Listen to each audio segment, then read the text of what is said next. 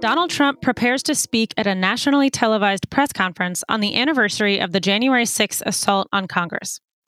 Israel carries out a massive bombing of a Syrian port city. The next wave of COVID sweeps the United States and the world, and the United States and its domestic war lobby move aggressively toward war with Russia over Ukraine. We need a new system. We need a new society. We need to demand that which may have sounded impossible even a few weeks ago, but is not only realizable, but an imperative necessity.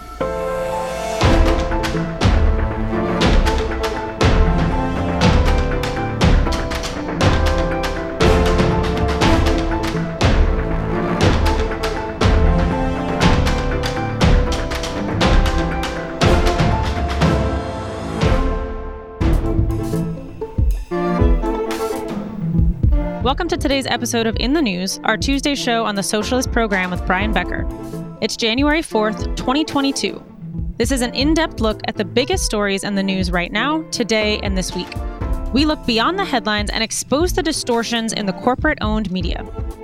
Video episodes of The Real Story are available on Breakthrough News Wednesday at 7 p.m. Eastern at youtube.com slash breakthrough news. If you enjoy our show, please support this independent programming by going to patreon.com slash the socialist program and subscribing. I'm Nicole Roussell, here with Esther Iverem, Walter Smolarek, and our host, Brian Becker. Esther Iverem is also the host of the radio show and podcast On the Ground at onthegroundshow.org. Make sure to check out On the Ground, which comes out weekly on Fridays. Brian, where do you want to start? Well, we have many, many topics, but first of all, a big shout out to the three of you and to our audience. A new year, 2022. We're looking forward to being able to bring a full range of programming. We hope to and continue to expand our programming, and we can do that with the support of people who support this show, people who go to patreon.com forward slash the socialist program and subscribe. That's how we can keep doing the show.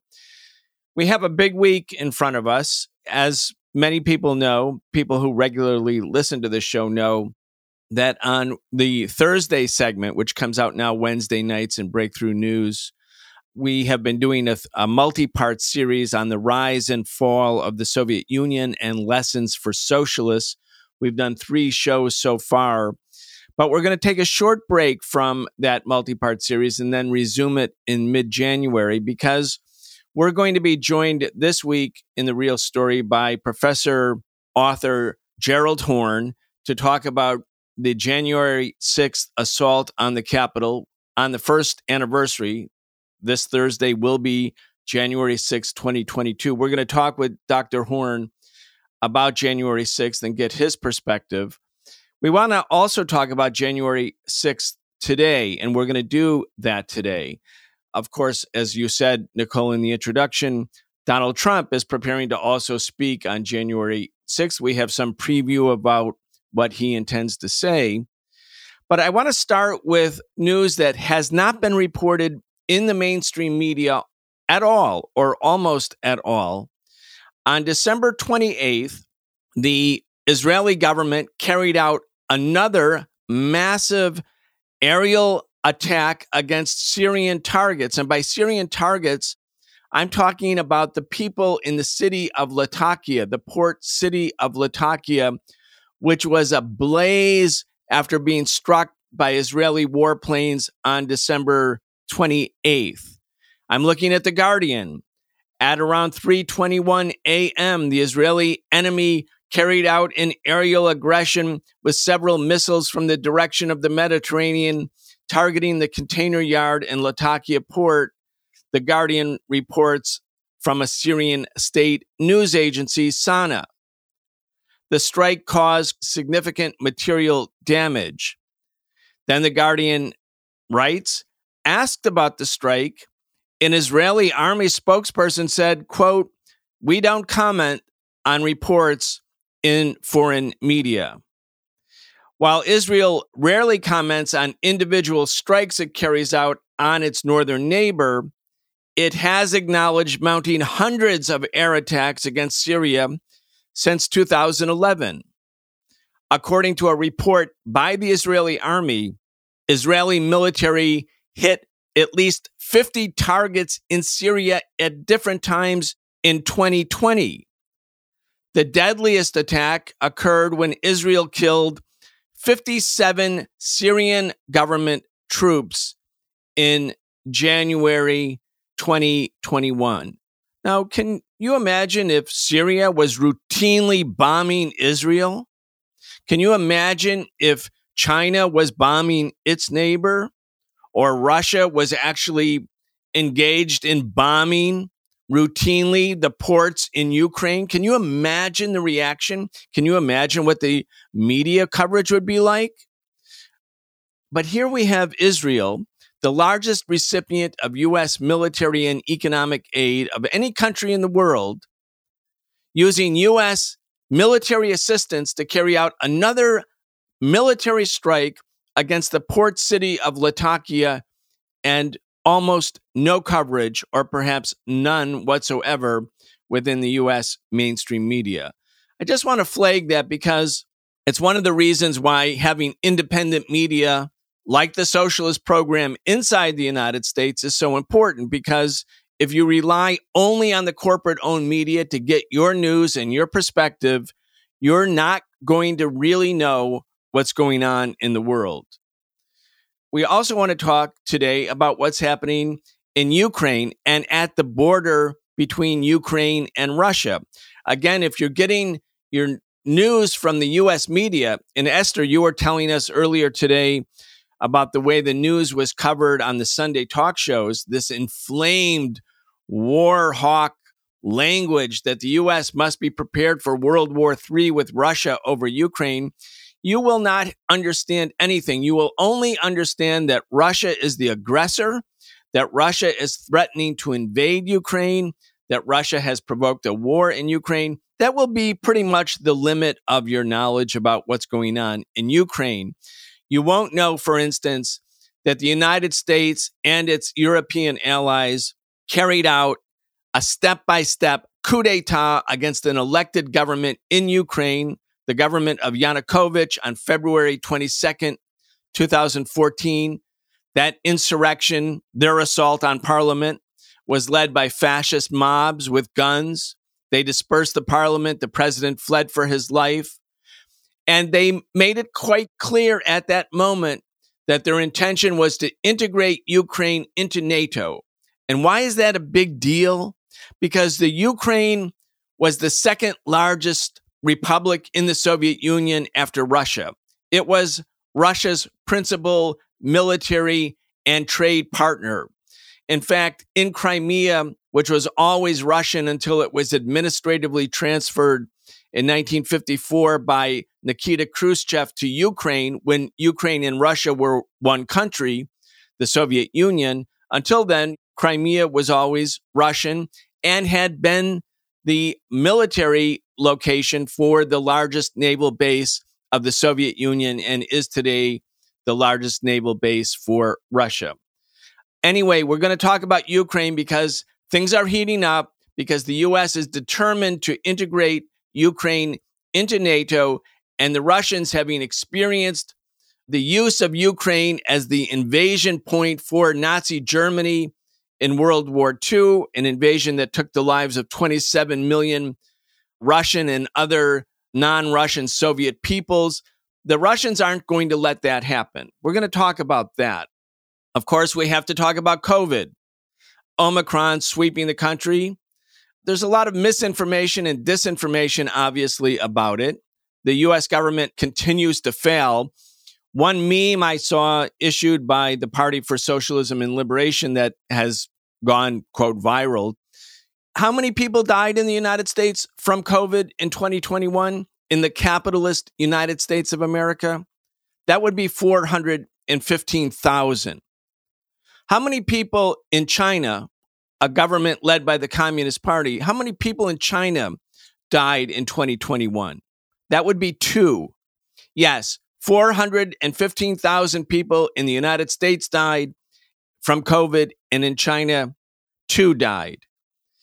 we'd like to talk about what's going on with environmental destruction. You had these massive wildfires in Colorado, followed the next day by massive snowstorms. We're going to talk about so many issues today.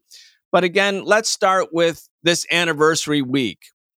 One year ago, Donald Trump summoned his supporters, tens of thousands of them, to Washington, D.C. for a rally at the White House.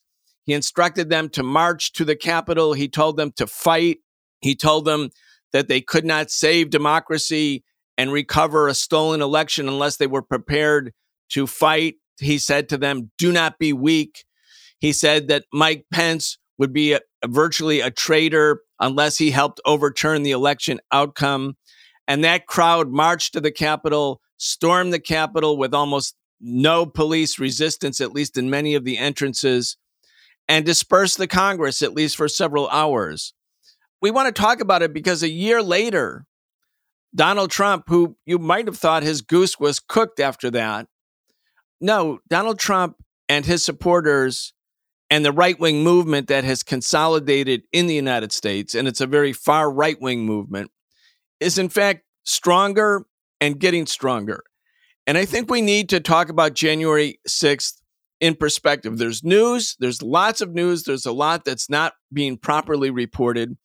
And again, on Wednesday, Thursday, we're going to be having Dr. Gerald Horne to share his perspective about January 6th and what it meant and what it will mean or what it might mean for U.S. politics going forward. But Walter, one year ago, January 6th, a few days after that, the Joint Chiefs of Staff sent out a letter to 1.3 million members of the U.S. Armed Forces, quite an extraordinary letter signed by all eight generals in the Joint Chiefs of Staff. They wrote, the violent riot in Washington, D.C. on January 6, 2021 was a direct assault on the U.S. Congress, the Capitol building, and our constitutional process. We mourn the deaths of the two Capitol policemen, more died later, and others connected to these unprecedented events. We witnessed actions inside the Capitol building that were inconsistent with the rule of law. The right of freedom of speech and assembly do not give anyone the right to resort to violence, sedition, and insurrection. As service members, we must embody the values and ideals of the nation. We support and defend the Constitution. Any act to disrupt constitutional process is not only against our traditions, values, I'm using air quotes around values, and oath, it is also against the law. Quite an extraordinary letter because obviously the Joint Chiefs of Staff were worried about the potentiality of a coup or the involvement of other military forces in an attempted overturn of the U.S. constitutional process. Anyway, Walter, let's get started. That's right. I mean, the January 6th attack, now that we have the benefit of a little bit of hindsight, uh, we can see and really appreciate how it changed US politics in profound, long reaching ways. At the time, it seemed like maybe this was it for Donald Trump. I mean, he was isolated, he was being condemned from within his own party to an extent that had not happened before. And he was legally vulnerable, right? I mean, Trump could have been arrested. None of those things came to pass. The Democrats instead decided to impeach Trump, which failed. Trump was actually acquitted. That was theater, by the way. That wasn't a criminal prosecution. That was a theatrical a theatrical presentation that allowed actually Trump to get back on his feet. Exactly, exactly, because he could cast himself as he always had as the outsider, the victim of persecution by the establishment. And so Trump has retained his position as the most influential single person in the Republican Party. And the destabilizing effects of the January 6th attack and its aftermath are felt both at the summits of, of elite power in the United States and also all throughout society. I mean, just to pick up on, on what you were talking about, Brian, with the military, which is, of course, of huge importance since, you know, military forces ultimately where political power comes from. There was the op ed published in the Washington Post by all living secretaries of defense on January 3rd. Then there was the sitting Joint Chiefs of Staff's message to all 1.3 million members of the US military. And then that has continued. I, I want to read from another op ed that was published in mid December. It was written by three retired US military generals Paul Eaton, Antonio Taguba, and Steven Anderson. So they wrote we are chilled to our bones at the thought of a coup succeeding next time. One of our military's strength is that it draws from our diverse population. It's a collection of individuals, all with different beliefs and backgrounds, but without constant maintenance, the potential for a military breakdown mirroring societal or political breakdown is very real. The signs of potential turmoil in our armed forces are there. Now that that point they're making is true. The military is a reflection of the society from which it comes. And at the rank and file level and in the top brass, there are far right fascistic elements present there's also some progressive elements present and people who have decided that they want to turn against the US war machine. But right now, it's these far right fascistic elements that are ascendant. And in this op ed, these three retired generals give the example of Brigadier General Thomas Mancino, who's the commanding general of the Oklahoma National Guard, and refused an order from President Biden mandating that all National Guard members be vaccinated against COVID. Mancino said, You know, you're not my commanding officer. My commanding officer is the Republican governor of Oklahoma. So you could see how the chain of command is sort of beginning to break down here in profound ways. And all around the peaceful transfer of power, the peaceful transfer of power, the sort of cornerstone of the stability of capitalist rule in the United States.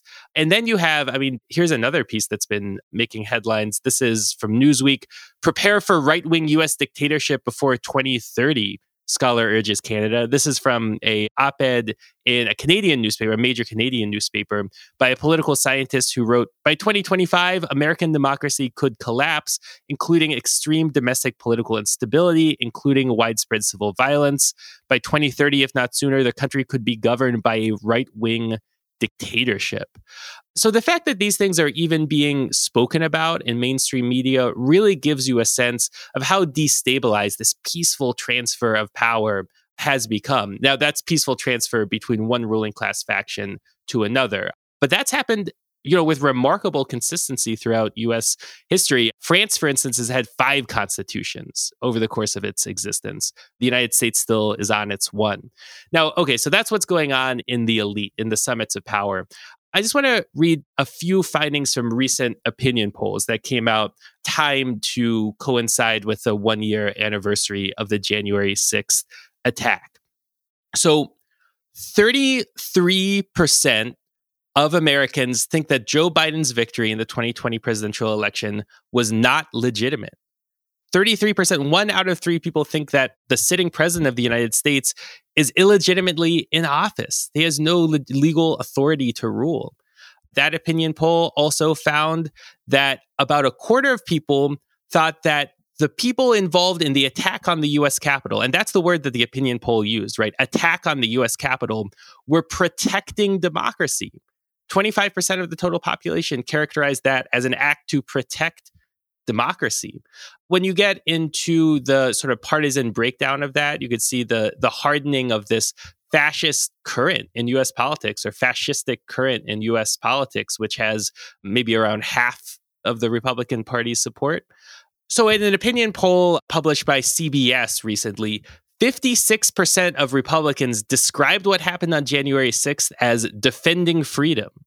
47% used the word patriotism to describe what happened on January 6th at the Capitol building. About 41% of Republicans think that it was actually left wing groups that carried out the Capitol attack, right? This false flag mythology that was promoted by Donald Trump and sort of associated right wing media outlets. 62% of people expect violence by the losing side the next time presidential elections are held. 62%. And only 38% think that the losing side will concede peacefully. I mean, the strong majority of the US population expects violence to be the result of the next election. That is very, very rare in US history.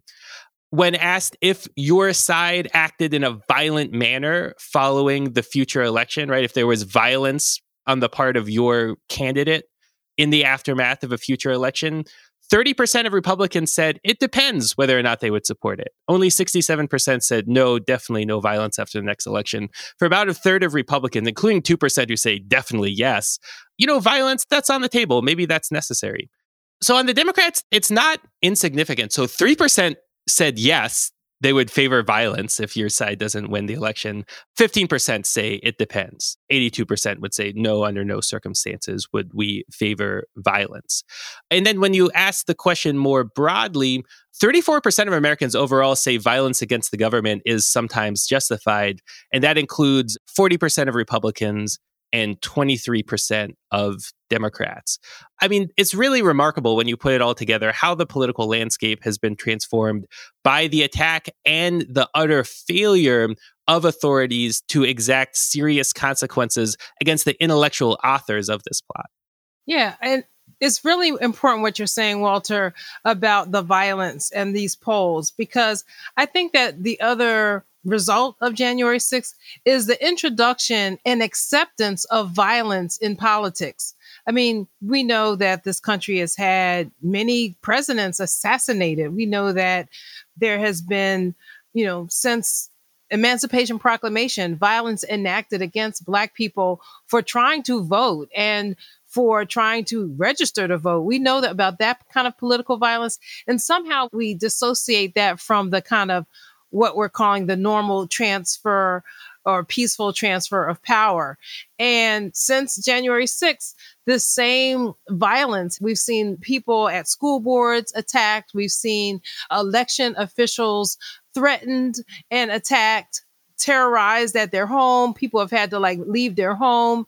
And so it introduced this violence as a means to get your way in politics. And even though it wasn't a violent act, I was really struck by New Year's Christmas Eve when a man from Oregon, I mean, Biden and Joe Biden was sitting there doing a like a little Christmas Eve thing, talking to children about, you know, does Santa Claus come and everything.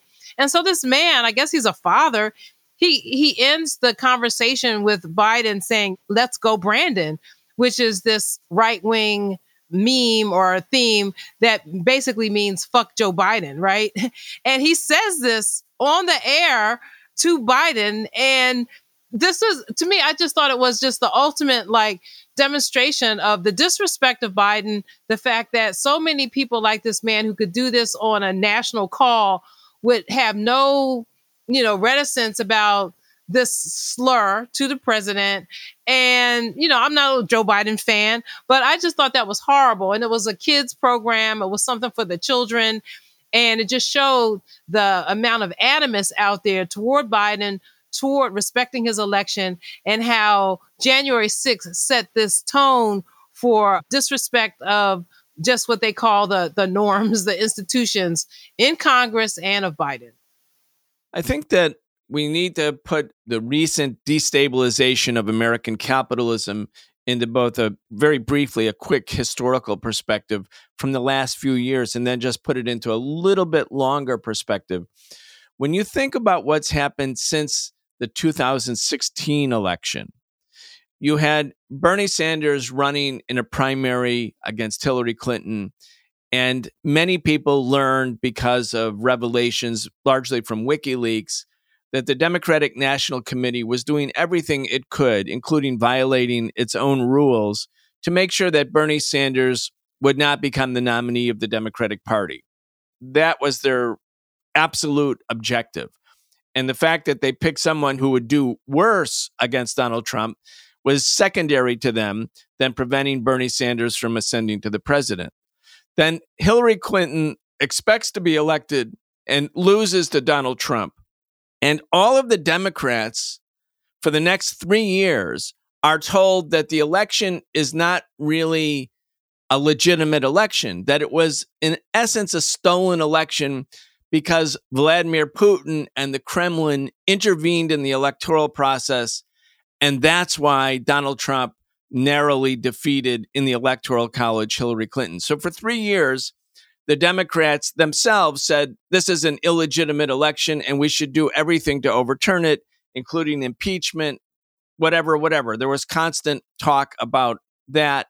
And on a false premise, not impeaching Trump for his racist, anti immigrant policies, not impeaching him for his attacks against Muslims, not for you know all of the other crimes that he committed against working class and poor people, but because he was supposedly a tool of the Kremlin. So you had the Democratic Party base really believing that it was a stolen election and that this internet research agency in St. Petersburg, along with the KGB or whatever the Russian intelligence is called now, swung the election. That was untrue. That was a fantasy, but the Democrats believed it. Then 2020 happens and, you know, Biden narrowly defeats Trump. Now, in both cases, in 2016 and in 2020, the Democratic candidate won by a large majority in the popular vote. In 2016, Hillary Clinton beat Donald Trump by more than 3 million votes in the popular vote. And Joe Biden beat Trump by more than 7 million votes.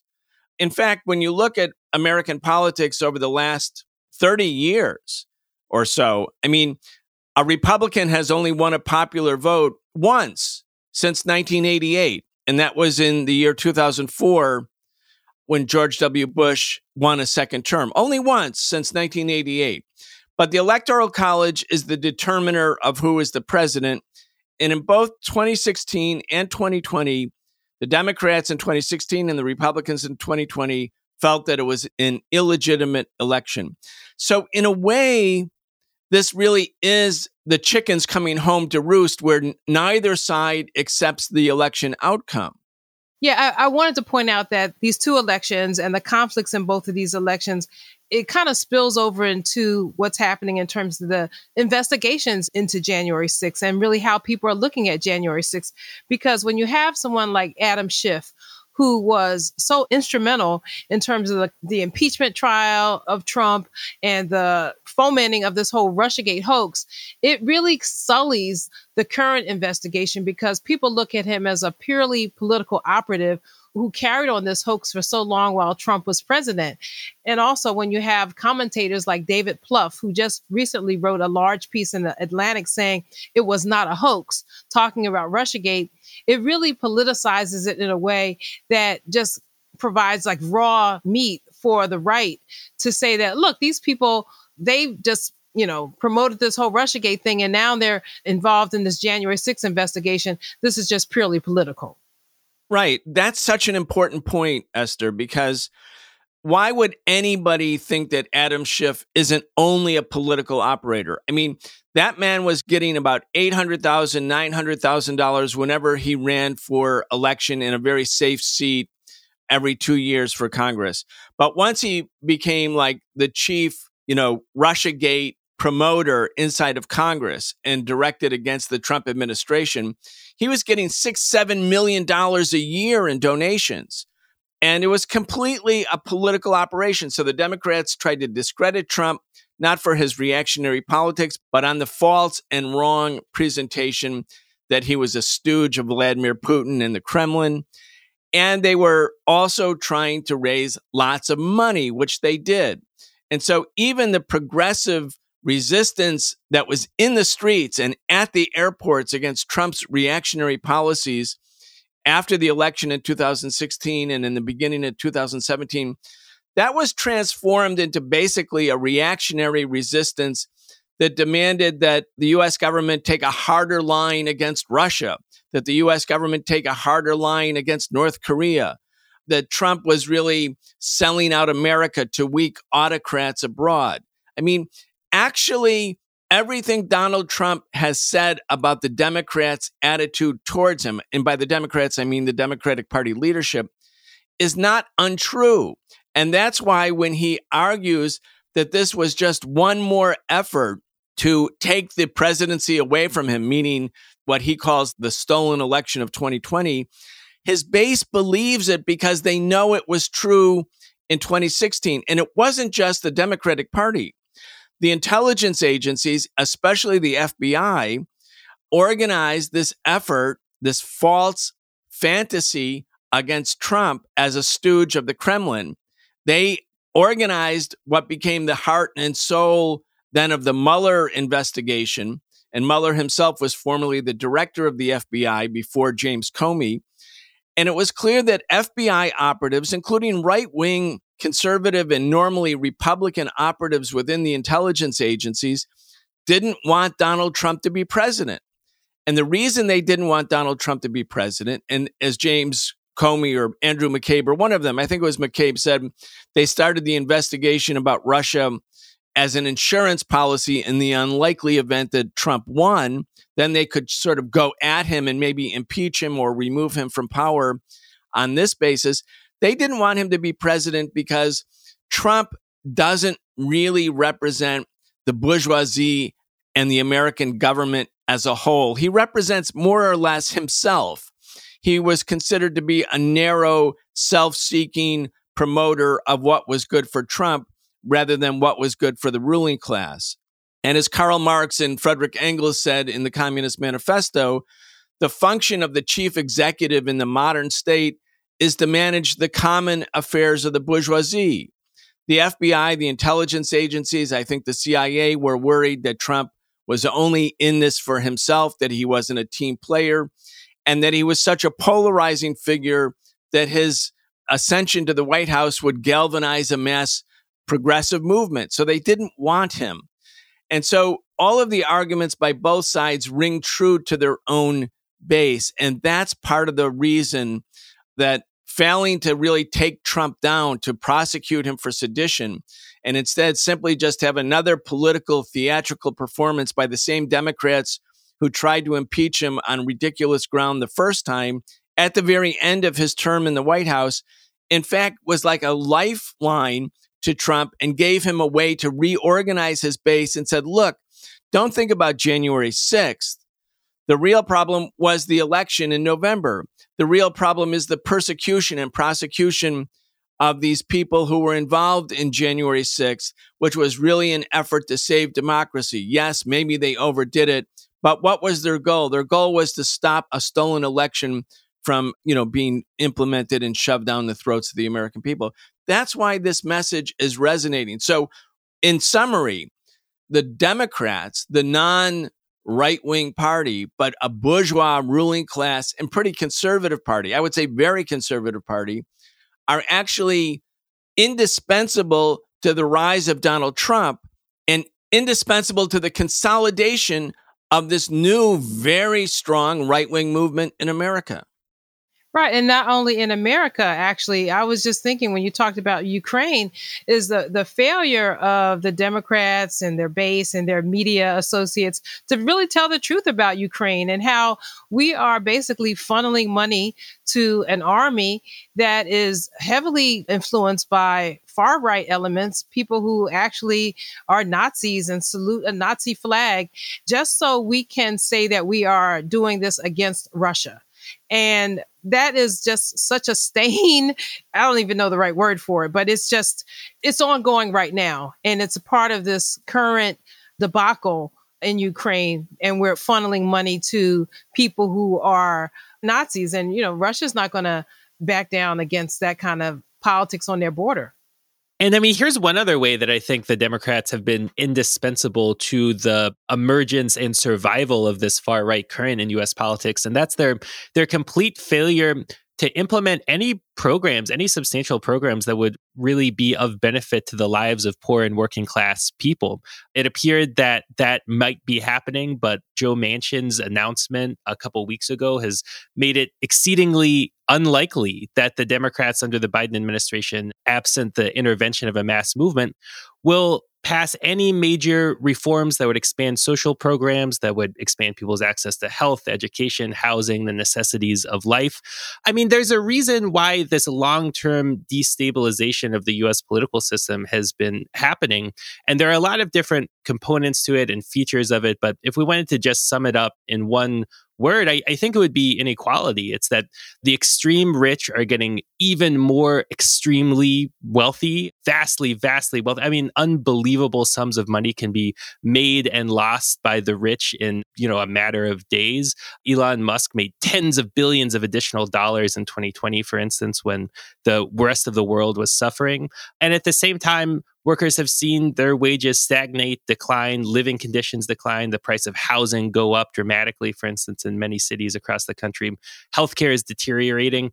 There's this unbelievable historic level of inequality. And so that opens the door for a Trump type figure to come in with right wing demagoguery and populism and say that, well, the reason why things aren't going so well is because immigrants from Latin America are coming here and causing all sorts of crime. Or the real problem in society is that black people are protesting against the police and racist police murder or whatever, right? And they can develop this major following, this mass movement like following in the absence of an effective opposition that actually speaks to the needs of working people to have the basic necessities of life met, to have basic human dignity respected with regards to racism, anti LGBTQ bigotry, the rights of women.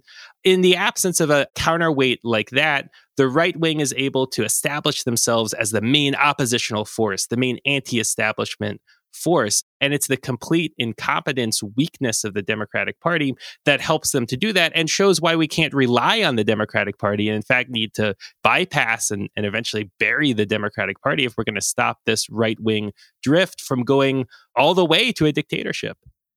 Yeah, we're, you know, we're talking about what group of people and possibly a lot of people in the United States might be willing to take up arms or really have a full insurrection here in the United States. And I wanted to add a little bit more specific detail into that conversation because I think the mainstream media, you know, and I think in the general sort of liberal cultural zeitgeist, often it's the specter of the white working class that is possibly the group of people who might want to do that or who is all, you know, all Trump supporters are white working class it's really not the case that that's you know this certain phenomenon. I was diving into some data from the poll that you talked about where one of the questions is do you think it's ever justified for citizens to take violent action against the government or is it never justified? And like you said 34% of all adults said yes it's justified. You know when you dive into that a little bit you see yeah it's 40% of republicans say it's justified 44% of people leaning republicans say it's justified. So you know we know that more of the people who are answering this, and probably more of the country in general who are Republicans, I think this is a phenomenon that's occurring more so on the right. But the really interesting thing here is when you look at all of these people divided up by education, this poll does not break it down by income or by wealth, but it breaks it down by education. And that's where you see the split. It's really 55% of the people polled who are college graduates said, yes, it's justified for citizens to take violent action against the government. And it gets even higher when you look at white male college graduates. 59% of white male college graduates who are polled in this poll say that it is justified for citizens to take action and violent action against the government. So that's 59% compared to the overall poll of 34%. That's the population, according to this poll, which talk to a lot of people around the country, it's really not the working class. This is these are middle class people who have gone to college and who are leaving college and who are a part of things like the January 6th insurrection or a part of the QAnon conspiracy theories online or who are a part of, you know, a lot of these really violent right-wing militias and movements. Well, you know, it's important to actually do investigation and to derive a political perspective from facts when you look at low income voters, meaning households making less than $50,000 in 2019, 55% voted for Biden and 43% voted for Trump. So 55 to 43%. So in the low income voters, it's clear that the poorer sections of the working class voted Democrat, meaning against Trump. The divide is largely an urban rural divide in terms of where the right wing is strongest. I mean, it's not exclusively urban rural, but it's certainly the dominant part of the division. And one of the things that I think is so important to remember is that 83% of the people in this country live in cities, they live in urban areas. They're not adequately and proportionally represented in state legislatures. They're not represented in the US Congress. They're certainly not represented adequately in the Electoral College. If they were, the specter of the rising right would be put into its proper perspective. And, you know, it's one thing when the cities are asleep, when the urban areas are quiet, and the right wing is mobilizing in the rural areas, especially, or building a political base, it seems like they're the ascendant dominant power. But when 83% of the population lives in cities, when you have a growing part of the population that's not white, that's tens of millions or more than 100 million people who are black and Latino, parts of the population that will reject fascism, along with tens of millions of white people who will reject right wing fascist movements. This part of the population is quiet for the moment. But at the moment that this part of the population is not quiet, when it's mobilized, when it's moving, when it's either mobilized or spontaneously moving, then you see where the real power in America lies. So it would be really foolhardy, I think, for people to look at the Democrats' weakness in the face of the Republican right wing and fascist upsurge and say, oh no, all is lost. When the fact of the matter is, our side is stronger. Our side is far stronger. And if the ruling class or some parts of the ruling class think that they can impose fascism in the United States and they think they can avoid the resistance of the cities, I think they are involved in a fantasy.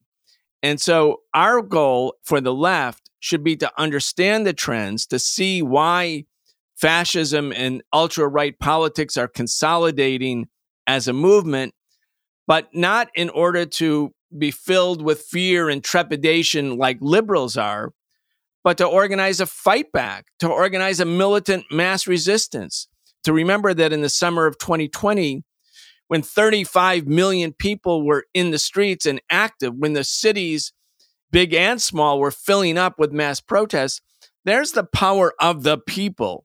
And of course, this is something for the left. Don't look to the Democrats. Don't think that the Democrats are going to be a solution. Don't think, oh, we have to have the lesser evil. The lesser evil is contributing to the power of the greater evil. And in that sense, the lesser evil, while perhaps lesser in some areas, is part of the overall evil of a decaying capitalist system. And we need to break free from it. And we can break free from it. I mean, that's going to be the political message of the socialist program and from the authentic left in the United States. Let's go on, though, to another topic. Esther, we've been covering voter suppression, the efforts by the regressive, racist, retrograde forces to promote gerrymandering in a way that disenfranchises Black people. This is happening especially in more remote areas or in state legislatures that are under the control of the Republicans. Anyway, it's a brazen effort to sort of change or turn back history. Again, I'm of the conviction that history and the verdict of history and the ascension of the civil rights movement can never really be truly turned back the way the racists want it to be because people aren't going to go back. But anyway, let's talk about this issue. Yeah, absolutely. So, voter suppression actions by Republicans since January 6th. And I think these actions are taking advantage of that rural urban divide you just mentioned they really highlight what the right wing believe fraud is, you know, what illegal votes are. They're trying desperately to keep Black, Brown, Indigenous, and young people from voting, you know, to keep our votes from counting. And they only want the Trump base to vote and for the far right to vote. And as you mentioned, they're not going to be successful in this. As a matter of fact, I just heard a recent story. I was listening, and they were talking about how in Texas, for example, 1.5 million people have registered to vote since they started all the voter suppression tactics there. But the latest in the voter suppression news is that on Thursday, the American Civil Liberties Union, along with a number of individuals and groups like the 6th District of the African Methodist Episcopal Church, have filed a lawsuit against Georgia's Secretary of State, Brad Raffensperger. And that's to keep a series of newly drawn election district maps from being implemented because these new maps violate, they say, the 1965 Voting Rights Act.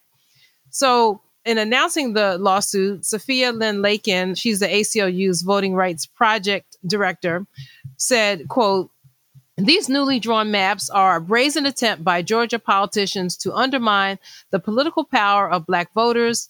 State legislatures are responsible for laws and policies that profoundly impact our daily lives. There's no legitimate justification for drawing maps that deny Black voters an opportunity to elect representatives who will fight for them in these critical state house deliberations. And she says politicians don't get to choose their voters, voters get to choose their politicians. And I think, remember in the last, in the news show, we discussed how population growth in Texas, for example, was in the black and mainly brown populations, but the newly drawn districts there do not include one new black and brown majority district. So the same in Florida. And this is what the lawsuit says quote, Georgia is one of the fastest growing states in the nation, and that growth has been driven entirely by Black Georgians and other Georgians of color.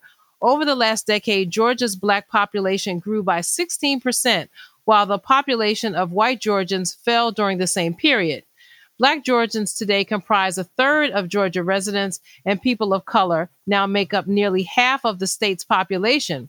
The growth of the state's Black and other minority communities is driving Georgia's continued economic growth and its increasing prominence on the national stage. Yet the new legislative maps for Georgia's General Assembly, which were rushed through the legislative process in a week and a half, do not account for the growth of Georgia's Black population. Rather, the new maps systematically minimize the political power of Black Georgians in violation of federal law. End quote. Then the suit adds that quote, these maps unnecessarily pack Black Georgians together in some places, dissecting areas with large, cohesive Black populations in others, and ultimately diminishing Black Georgians' true voting strength statewide and in specific districts. And then it says, especially in light of Georgia's legacy of racial discrimination against and subordination of its Black population and the, the ongoing accumulated effects of that legacy, the state's maps will prevent Black Georgians from exercising political power on an equal playing field with white Georgians. So I think this is just an example, a really deep dive into what is happening in one state in particular, and this lawsuit and the tactic here to fight back through the legal system against these voter suppression methods. Yeah, Esther, we're going to keep following that story again. As we have said over and over again, it's not that we believe that elections are the road to the revolutionary transformation of America, the needed socialist reconstruction of the United States, but that's not really the issue here. The issue here is that a growing part of the population is not white. A growing part of the population is black and Latino and Asian American and Arab American. And there is an effort by racist right wing forces to do as they have done since the beginning of the founding of this republic, which is to deprive Black people and Latino people and other people who are not well to do white people from the right to vote. And there's all kinds of obstacles that are thrown in the way. The Poor People's Campaign makes an argument. The, the suppression of the black vote and the suppression of the Latino vote is also the suppression of just the vote of poor people because poor people are going to vote in larger numbers against the Republican Party's policies of austerity and the redistribution of wealth from the bottom to the top. That's what's going on here. Anyway, let's go on to another story. Again, that's about racism, which is you can't really talk about politics in America, any kind of politics, without putting racism at the very center. And of course, you can't talk about policing in America without also talking about racism at the very core of it. Right. So I've also been thinking about the ways that January 6th is justified by the far right as a response to what they keep mischaracterizing as riots during the 2020 uprising against racism, which we know was overwhelmingly peaceful and with the violence really coming from the police and these images of violence with the tear gas and firing rubber bullets and injuring people and knocking down elderly protesters, just the kind of chaos that ensued when the police arrived, not to keep peace or not to, you know, let people observe their First Amendment rights, but to come out to attack the people who they perceived as attacking their right to do violence. Two years later, there has been no effective federal response to these ongoing police murders and abuse, just like there's no federal response right now to this voting rights crisis. I mean, they still haven't passed any effective federal voting rights protections, even though people have been marching and protesting all year, getting arrested here in DC for it. So, not only has there been no legislative response, police continue to obstruct or ignore what legal oversight over their acts of terror that's been created. So, a recent Washington Post story revealed that the FBI may actually shut down its database tracking use of force by police due to a lack of police participation. So, that what's happening is that police departments are not required to meet a federal mandate. And so, therefore, facts about this police terror across the United States, you know, which we regularly report on here, do not get compiled. And so it's odd to me that the program may be shut down completely as opposed to compelling the police to like give this information that they've been instructed to give. Anyway, so the story says, quote, the program was required to obtain data representing 60% of law enforcement officers to meet a standard of quality set by the Office of Management and Budget, or else stop the effort by the end of 2022. And we have to ask ourselves, why was it created that way? It gave the police an out to like destroy the program. So, anyway, in 2019, the data covered 44% of local, state, federal, and tribal officers. And last year, the total increased to 55%, according to the program's website. So far this year, the data represents 57% of all officers, and that's according to what the FBI reported. So, this program is not even getting the full participation of federal policing agencies. The article says, quote, as of September 30th, 81% of federal officers who were represented in the data, even though only 43 of 114 federal agencies, or about 38%, had participated by then, according to the FBI's website. Two of the largest federal agencies, the Department of Homeland Security's Customs and Border Protection and Immigration and Customs Enforcement, have been sending in data this year, but the Justice Department's largest agency, the Bureau of Prisons, had not. So, this article is covering a new report from the Government Accountability Office. And the report also says, again, reading from the article, the Justice Department has largely ignored a requirement included in the 1994 crime bill to acquire data about the use of excessive force by law enforcement officers and shall publish an annual summary of the data acquired. No such summary has been published in at least the past five years, the GAO found. The Justice Department officials suggested to the GAO that the National Use of Force program could provide that data, but the program does not differentiate between incidents involving reasonable force and those involving excessive force. And I just wanted to add here that, you know, as a journalist, I see the roots of this effort just to collect facts being born during the early years of the movement for Black Lives. And that's when we were reporting on the murder of Michael Brown and Eric Garner. And we realized that there were no facts being gathered in this country about how many people are assaulted or killed by police. And the Guardian, a newspaper in another country, started keeping the best record of people killed by the police in the United States. And now, slowly, news organizations have been shamed into at least, I think, giving it some coverage. But still, there's this pushback and this problem collecting nationally on a federal level these kinds of statistics. It's really disgraceful. It's amazing, actually. I mean, the US keeps statistics on everything, but here you have a demand from the population. How many of us are being killed every day and every year by police departments. And gee whiz, the federal government just doesn't have the ability, doesn't have the competence, doesn't have the authority to actually count the numbers. obviously, if there was a will, there are many ways that this could happen. But in fact, there is no will because it's in the interest of the ruling class as a whole to conceal the level of police violence against the population and especially against parts of the population because the whole role of the police is not to fight crime, but to keep social control over big parts of the working class. That's the real function of the police. And of course, to the extent that the mass movement is demanding answers, the government has to, at least in the beginning, when the heat is at its hottest, pretend that they're going to give some answers. But now that there's been some diminution of the heat, you can see that there is no real will to make this happen. Let's go on, Esther. A couple other quick stories. I want to get to COVID soon because and Nicole has done some important research, but there's two other really important stories, not shocking in a way, but really important to at least mention. One, of course, is the Trump appointed judge who, of course, stood with the police as they brutally attacked the water protectors at the Dakota Access Pipeline protests. Absolutely. So there's not really much to say more about it than that. But these protesters had brought a lawsuit against police in North Dakota who sprayed demonstrators with water cannons in sub freezing temperatures.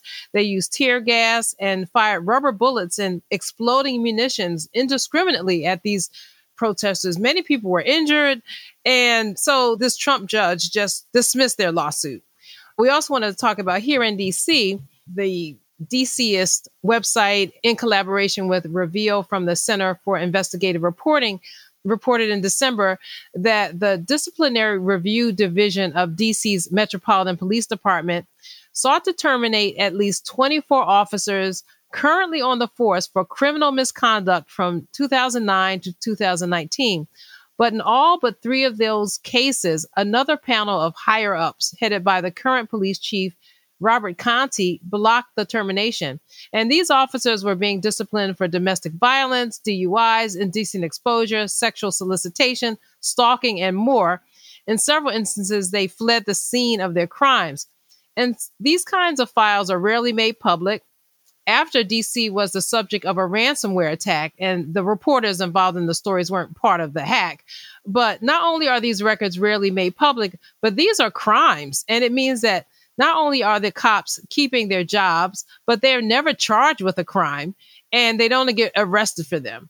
So the disciplinary files, like I said, they provide a rare glimpse into how these officers, you know, avoid accountability, they remain on the force and even after the department's own internal affairs investigators have determined that they committed crimes. Real, I mean, terrible crimes. I mean, when you read the story, it's just shocking. Like this cop gets out and demands that a prostitute perform a sex act with him for a certain amount of money and she says no and then he pulls a gun and puts it in her face right another cop repeatedly assaulted his wife, beat her violently. He is still on the force. Yeah, as long as you're a police officer, you not only have a, a license to be judge, jury, and executioner, you have the right to commit crimes any time of the day, even when you're not on duty, and the police will shield you. Again, you know, this impunity exists for a reason. The police have the privilege of impunity so that when they carry out massive acts of violence against the working class or against progressive forces, they know the system has got their back. And that's really the social contract between the bourgeoisie and police forces. Let's talk about the judiciary. Well, yeah. Chief Justice Roberts found it necessary to respond to a recent Wall Street Journal article that found that 131 federal judges had violated a federal law by hearing 685 lawsuits between 2010 and 2018 that involve companies in which they or their families own shares of stock. So he's basically saying in a, in a recent piece that, oh, you know, the judicial part of government can handle its own business, that we don't need any additional oversight. And obviously, from what this article is saying, that's not true. And so Roberts is basically trying to hold them up above the rest of us as citizens, just like cops, that they don't have to obey the law and they, they won't be charged for a crime when they've committed a crime. Right. And the complete fraud of judicial independence needs to be revealed. All of these judges, they all say now, oh, you know what? I should have recused myself. You know, I was overseeing lawsuits that involved, you know, large amounts of money, corporations that I or my wife or my husband had, you know, huge stock shares in. I should have recused myself, but it's against the law. It's against the rules. But they're not losing their seat. They're just like sort of whimsically saying, sorry. anyway, it's a complete fraud. The idea that the Supreme Court or any of the justices are sort of impartial referees, just looking at the pitch and making sure it's either a ball or a strike with an objective eye. None of that is true. Nicole, COVID, Omicron, sweeping the country, sweeping the world. A month ago, people were actually starting to think, hey, we see the light at the end of the tunnel. Not so much right now. Brian, in total, there have been 55 million cases of COVID in the United States throughout the pandemic, more than 826,000 deaths in this country. As you, I think, very importantly mentioned earlier, in this year, in 2021, or last year, I should say, 415,000 people died due to COVID in the United States. Only two in the year 2021 died due to COVID in China. Just a huge stark comparison that this country is still not handling the pandemic despite all the resources, despite all the time. And, you know, one, I think, rumor that a lot of us have been clinging onto is that Omicron is less severe or less serious. And while we still don't really know, you know, as much information as we would like, we are seeing hospitalization rates starting to surge. They're up 31% from last week all over the country. And unfortunately, deaths are also up 37% around the country. So, you know, we're seeing this huge, just incredibly huge skyrocketing case rate. But unfortunately, hospitalizations and deaths are following as well. And now about 1,500 of us are dying of COVID every single day in this country right now several of us, Esther, Brian, you two, and I all live in Washington, D.C., where the case rate is higher than it's ever been, where the hospitalization rate is higher than it's ever been in the entire pandemic since, you know, March 2020. And we're in 2022 now. You know, there's a lot of articles out. I think because this is still ongoing and because we're still dealing with this, a lot of people are writing about this and talking about this. I don't want to say too much here, but one thing I did want to read from a Washington Post article that really struck me I'm just going to read straight from the article quote while the pandemic's first two years raised awareness of public health's antiquated infrastructure, those systems still had not been adequately revamped in time for Omicron, according to Sara Cody, the Santa Clara County, California health officer, who described developing homegrown databases to track COVID cases. And this is a quote from Sara Cody We are the health department in Silicon Valley, and we still get information about hospitalized cases, faxed to us, she said. Just such a stark indication of where the money in this country goes. It goes to Silicon Valley, it goes to apps, it goes to technology to make more people rich and to make rich people richer. It doesn't go to the public health system that is, in fact, antiquated. And then, you know, another piece from that article a primary healthcare physician who works with low income populations, the physician's name is Shantanu Nundy quote, has been listening with concern to praise being heaped on the potential benefits of antiviral pills. He anticipates the next problem will be getting pills into mouths. Nundy saw something similar play out with self administered tests, which he began advocating in March 2020, only to see tests remain difficult to access and often expensive. He goes on, similarly, the new antiviral medication should be taken within three to five days of onset of symptoms, and it requires a prescription, an almost insurmountable barrier for the 25% of the US population who don't have a primary care physician and others who would have trouble making a prompt appointment, particularly given the wait time for many test results. Nundy says, quote, there is an implicit assumption that biomedical innovation will infuse its way into where it's needed. And we absolutely know that is not true, unquote. But I think the most exciting story that this is huge news, this is really, really good news. There's another story in the Washington Post, and that has made its rounds around the news, is there's a new coronavirus vaccine that was approved one week ago today in India India approved it on an emergency basis, and it's a vaccine developed by the Texas Children's Hospital Center for Vaccine Development. And they've provided the vaccine technology, the licensing for it, and training in how to manufacture it. The developers themselves, Peter Hotez and Maria Elena Bottazzi, they created the vaccine and they are making zero money on it. Their employer, Baylor College of Medicine in Houston, is getting a fee. But the researchers themselves are providing this vaccine patent free and are working also with the World Health Organization with the aim to distribute this free vaccine globally. They have provided this vaccine and they're in talks with different countries and different companies to manufacture versions of the vaccine in Indonesia, Bangladesh, and Botswana. And like I said, they're working with the World Health Organization to possibly get it developed globally. Now, you know, I think it's so important to talk about how this got developed with, and I'll quote from the article, quote, minimal help from the US government, unquote. While US Operation Warp Speed invested $4.1 billion into Moderna alone.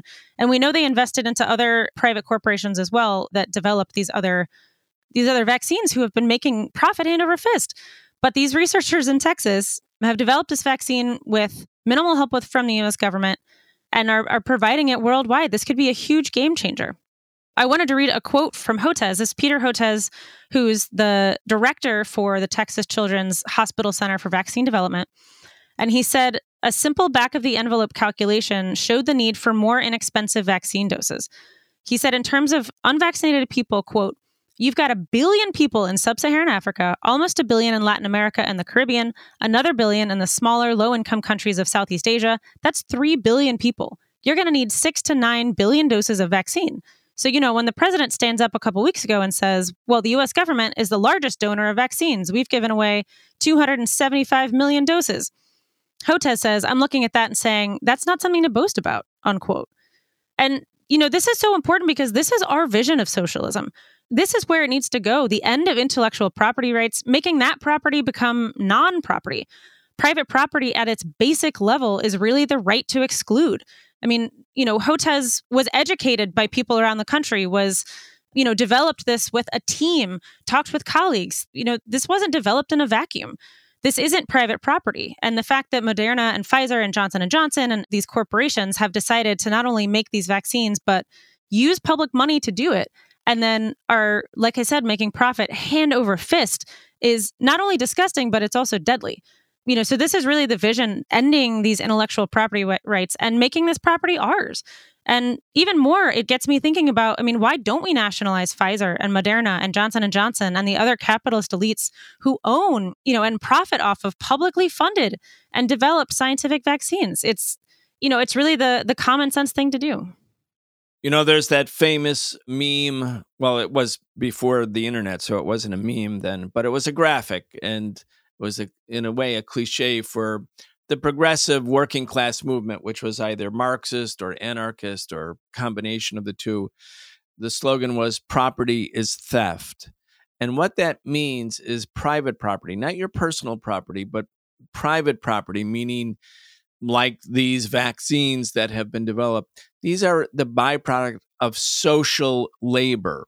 You know, even those scientists, in order to get to work at the university, they had to go in some sort of vehicle, maybe a subway car, maybe a car. They had to go on a road that was paved. Everything that we do, everything that we take for granted, everything that we integrate in our life for what we consider at some point to be our individual contributions is only part of a social picture of labor, social labor. And so if you, as you said, exclude others from access to one part or the final part of the productive process and say, this property belongs to me, that is a way of stealing. It's a form of theft. Property is theft.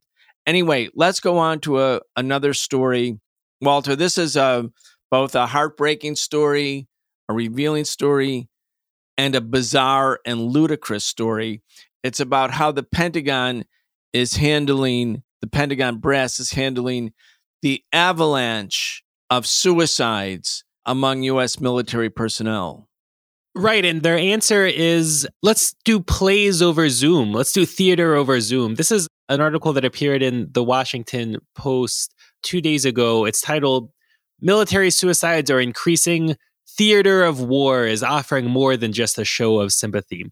Theater of War is the name of this theater troupe that organizes plays that have now linked up with the US military. And essentially, it's they put on plays about war and military themes and the depression that people suffer after war and psychological problems that people suffer after war for a military audience.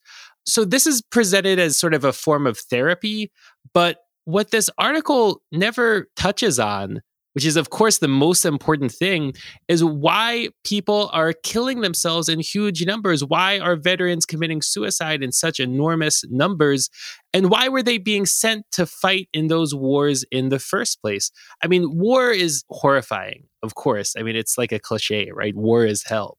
But you can't separate the war from the cause of the war, the fighting in the war from the cause of the war. And the fact is that the US government has sent hundreds of thousands of US troops into wars of aggression of course over the course of its entire existence but especially during the you know quote unquote war on terror era when the US invaded and occupied Afghanistan invaded and occupied Iraq and now soldiers you know trying to come to grips with what happened to them and what they did you know there's a huge psychological problems that people deal with huge psychological wounds that are inflicted on people in the course of these wars that did not have to happen. There's no reason for the US to invade and occupy Afghanistan. There is no reason for the US to invade and occupy Iraq. And so when people try to, you know, provide therapy through theater, which, you know, in and of itself is not a bad idea, it can't be divorced from this broader context. And that's, of course, what the Washington Post and other corporate media outlets like it does the best.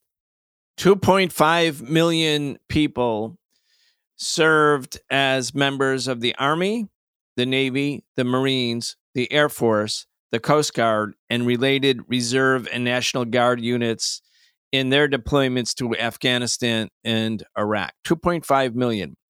Many of them went to Iraq or Afghanistan twice, many three times, four times, some five times. One solution to people having post traumatic stress and the associated psychological and emotional issues that come with endless war is to not have the wars. But instead, the Pentagon says, let's study Greek tragedy to help people cope. Here's the first sentence of that article Introducing a Greek tragedy about a soldier who dies by his own hand is not what you think of as normal duty for one of the military's top brass, but that was the mission of Navy Rear Admiral Frank M. Bradley, commander of the U.S. Armed Forces Special Operations Command Central in Tampa, who recently spoke to a gathering of servicemen and women watching the session online from around the world. Quote, there's not one of us that hasn't been touched by suicide somewhere in our lives through our extended families and friends. And as everybody knows, it is a plague that knows no bounds of time or segments of society. So, you know, that's true. Like every service member and their family knows about this. The number of people who have died from suicide is four times greater than the number of people who died in the Iraq and Afghanistan war. I mean, when I'm talking about people, I'm talking about on the US side, the US troops. Again, this is the byproduct of a criminal system of endless war. The military doesn't care about veterans at all, but the military is embarrassed right now because the casualty rate is four times that of what actually is the casualty rate in battle or on battlefields. I want to go on to another story. I know we're coming to the close now, but Esther, those wildfires in Colorado that are only a thing in Colorado in the recent years, maybe in the last 10 or 12 or 13 years, they were so violent, so much destruction, and immediately followed by very large, heavy snowstorms. Right. I mean, we keep seeing these horrific, you know, climate catastrophe fueled disasters happen and the only thing you can think when you see the images is like apocalyptic. And i know I had to like look at the television twice because what it looked like there was a mountain on fire you know? I was trying to understand what i was seeing. And as it turns out they think that more than a thousand homes and businesses have burned in the boulder area. And unfortunately you know two people are still missing they think that these people were killed in the fire but this amount of massive damage and so many people fleeing for their lives, losing everything that they have. I mean, it's almost becoming, you know, I don't want to say normal, but it's becoming increasingly common. I remember uh, about a year ago, we were talking about Texas and the big freeze there. And we learned so much about how that state's infrastructure is not designed to keep people safe and keep people warm in the winter, not really designed to deliver energy at a, an affordable price. Similarly, they're talking about, you know, perhaps this Colorado fire was started by downed wires and these down wires may have ignited, you know, with dry brush and started this chain of fires, you know, exploding transformers. And we get back to infrastructure again, and we get back to how here in the Congress can't even pass a bill or a law to deal with the climate catastrophe or to deal with these larger issues around infrastructure and not just the corporate giveaway that they did pass, but you know, just the things that communities need to fight back against this catastrophe created by fossil fuel companies. And they never have to, you know, respond after these emergencies. It's always the people and it's always in some way our tax dollars you know, kind of subsidizing the end of this run that the fossil fuel companies have had to ruin and wreck the environment. Yeah, really amazing. Like when we normalize ongoing climate catastrophe and the ruling class fiddles while everything burns or then burns and is overwhelmed by snowstorms the next day, the very next day. Or they don't fiddle, they go off in a rocket. They go have space tourism. Yeah, they will save themselves. Their plan is to have their progeny end up on Mars while the rest of the people burn and die.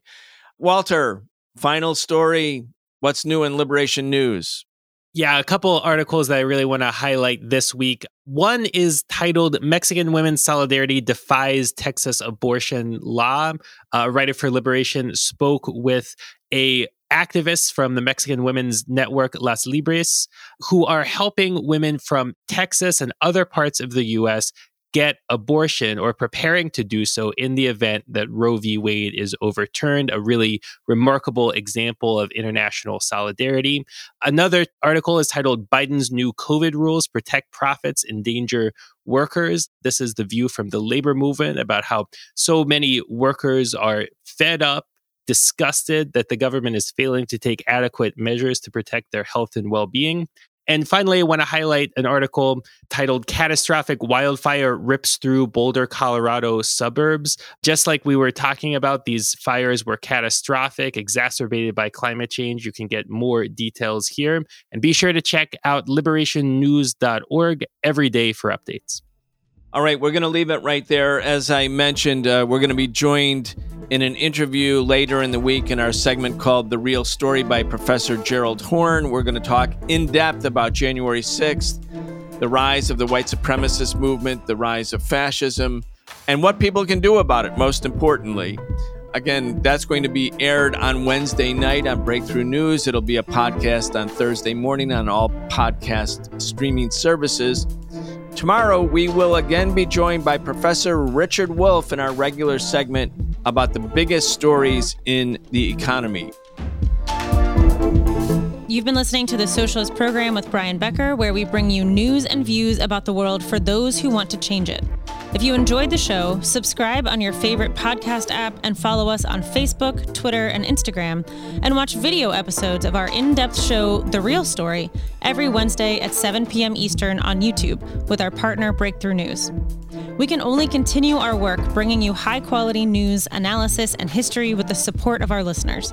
Connect with us and become a patron at patreon.com slash the socialist program and receive an invitation to participate in an exclusive monthly seminar with Brian Becker. Walker.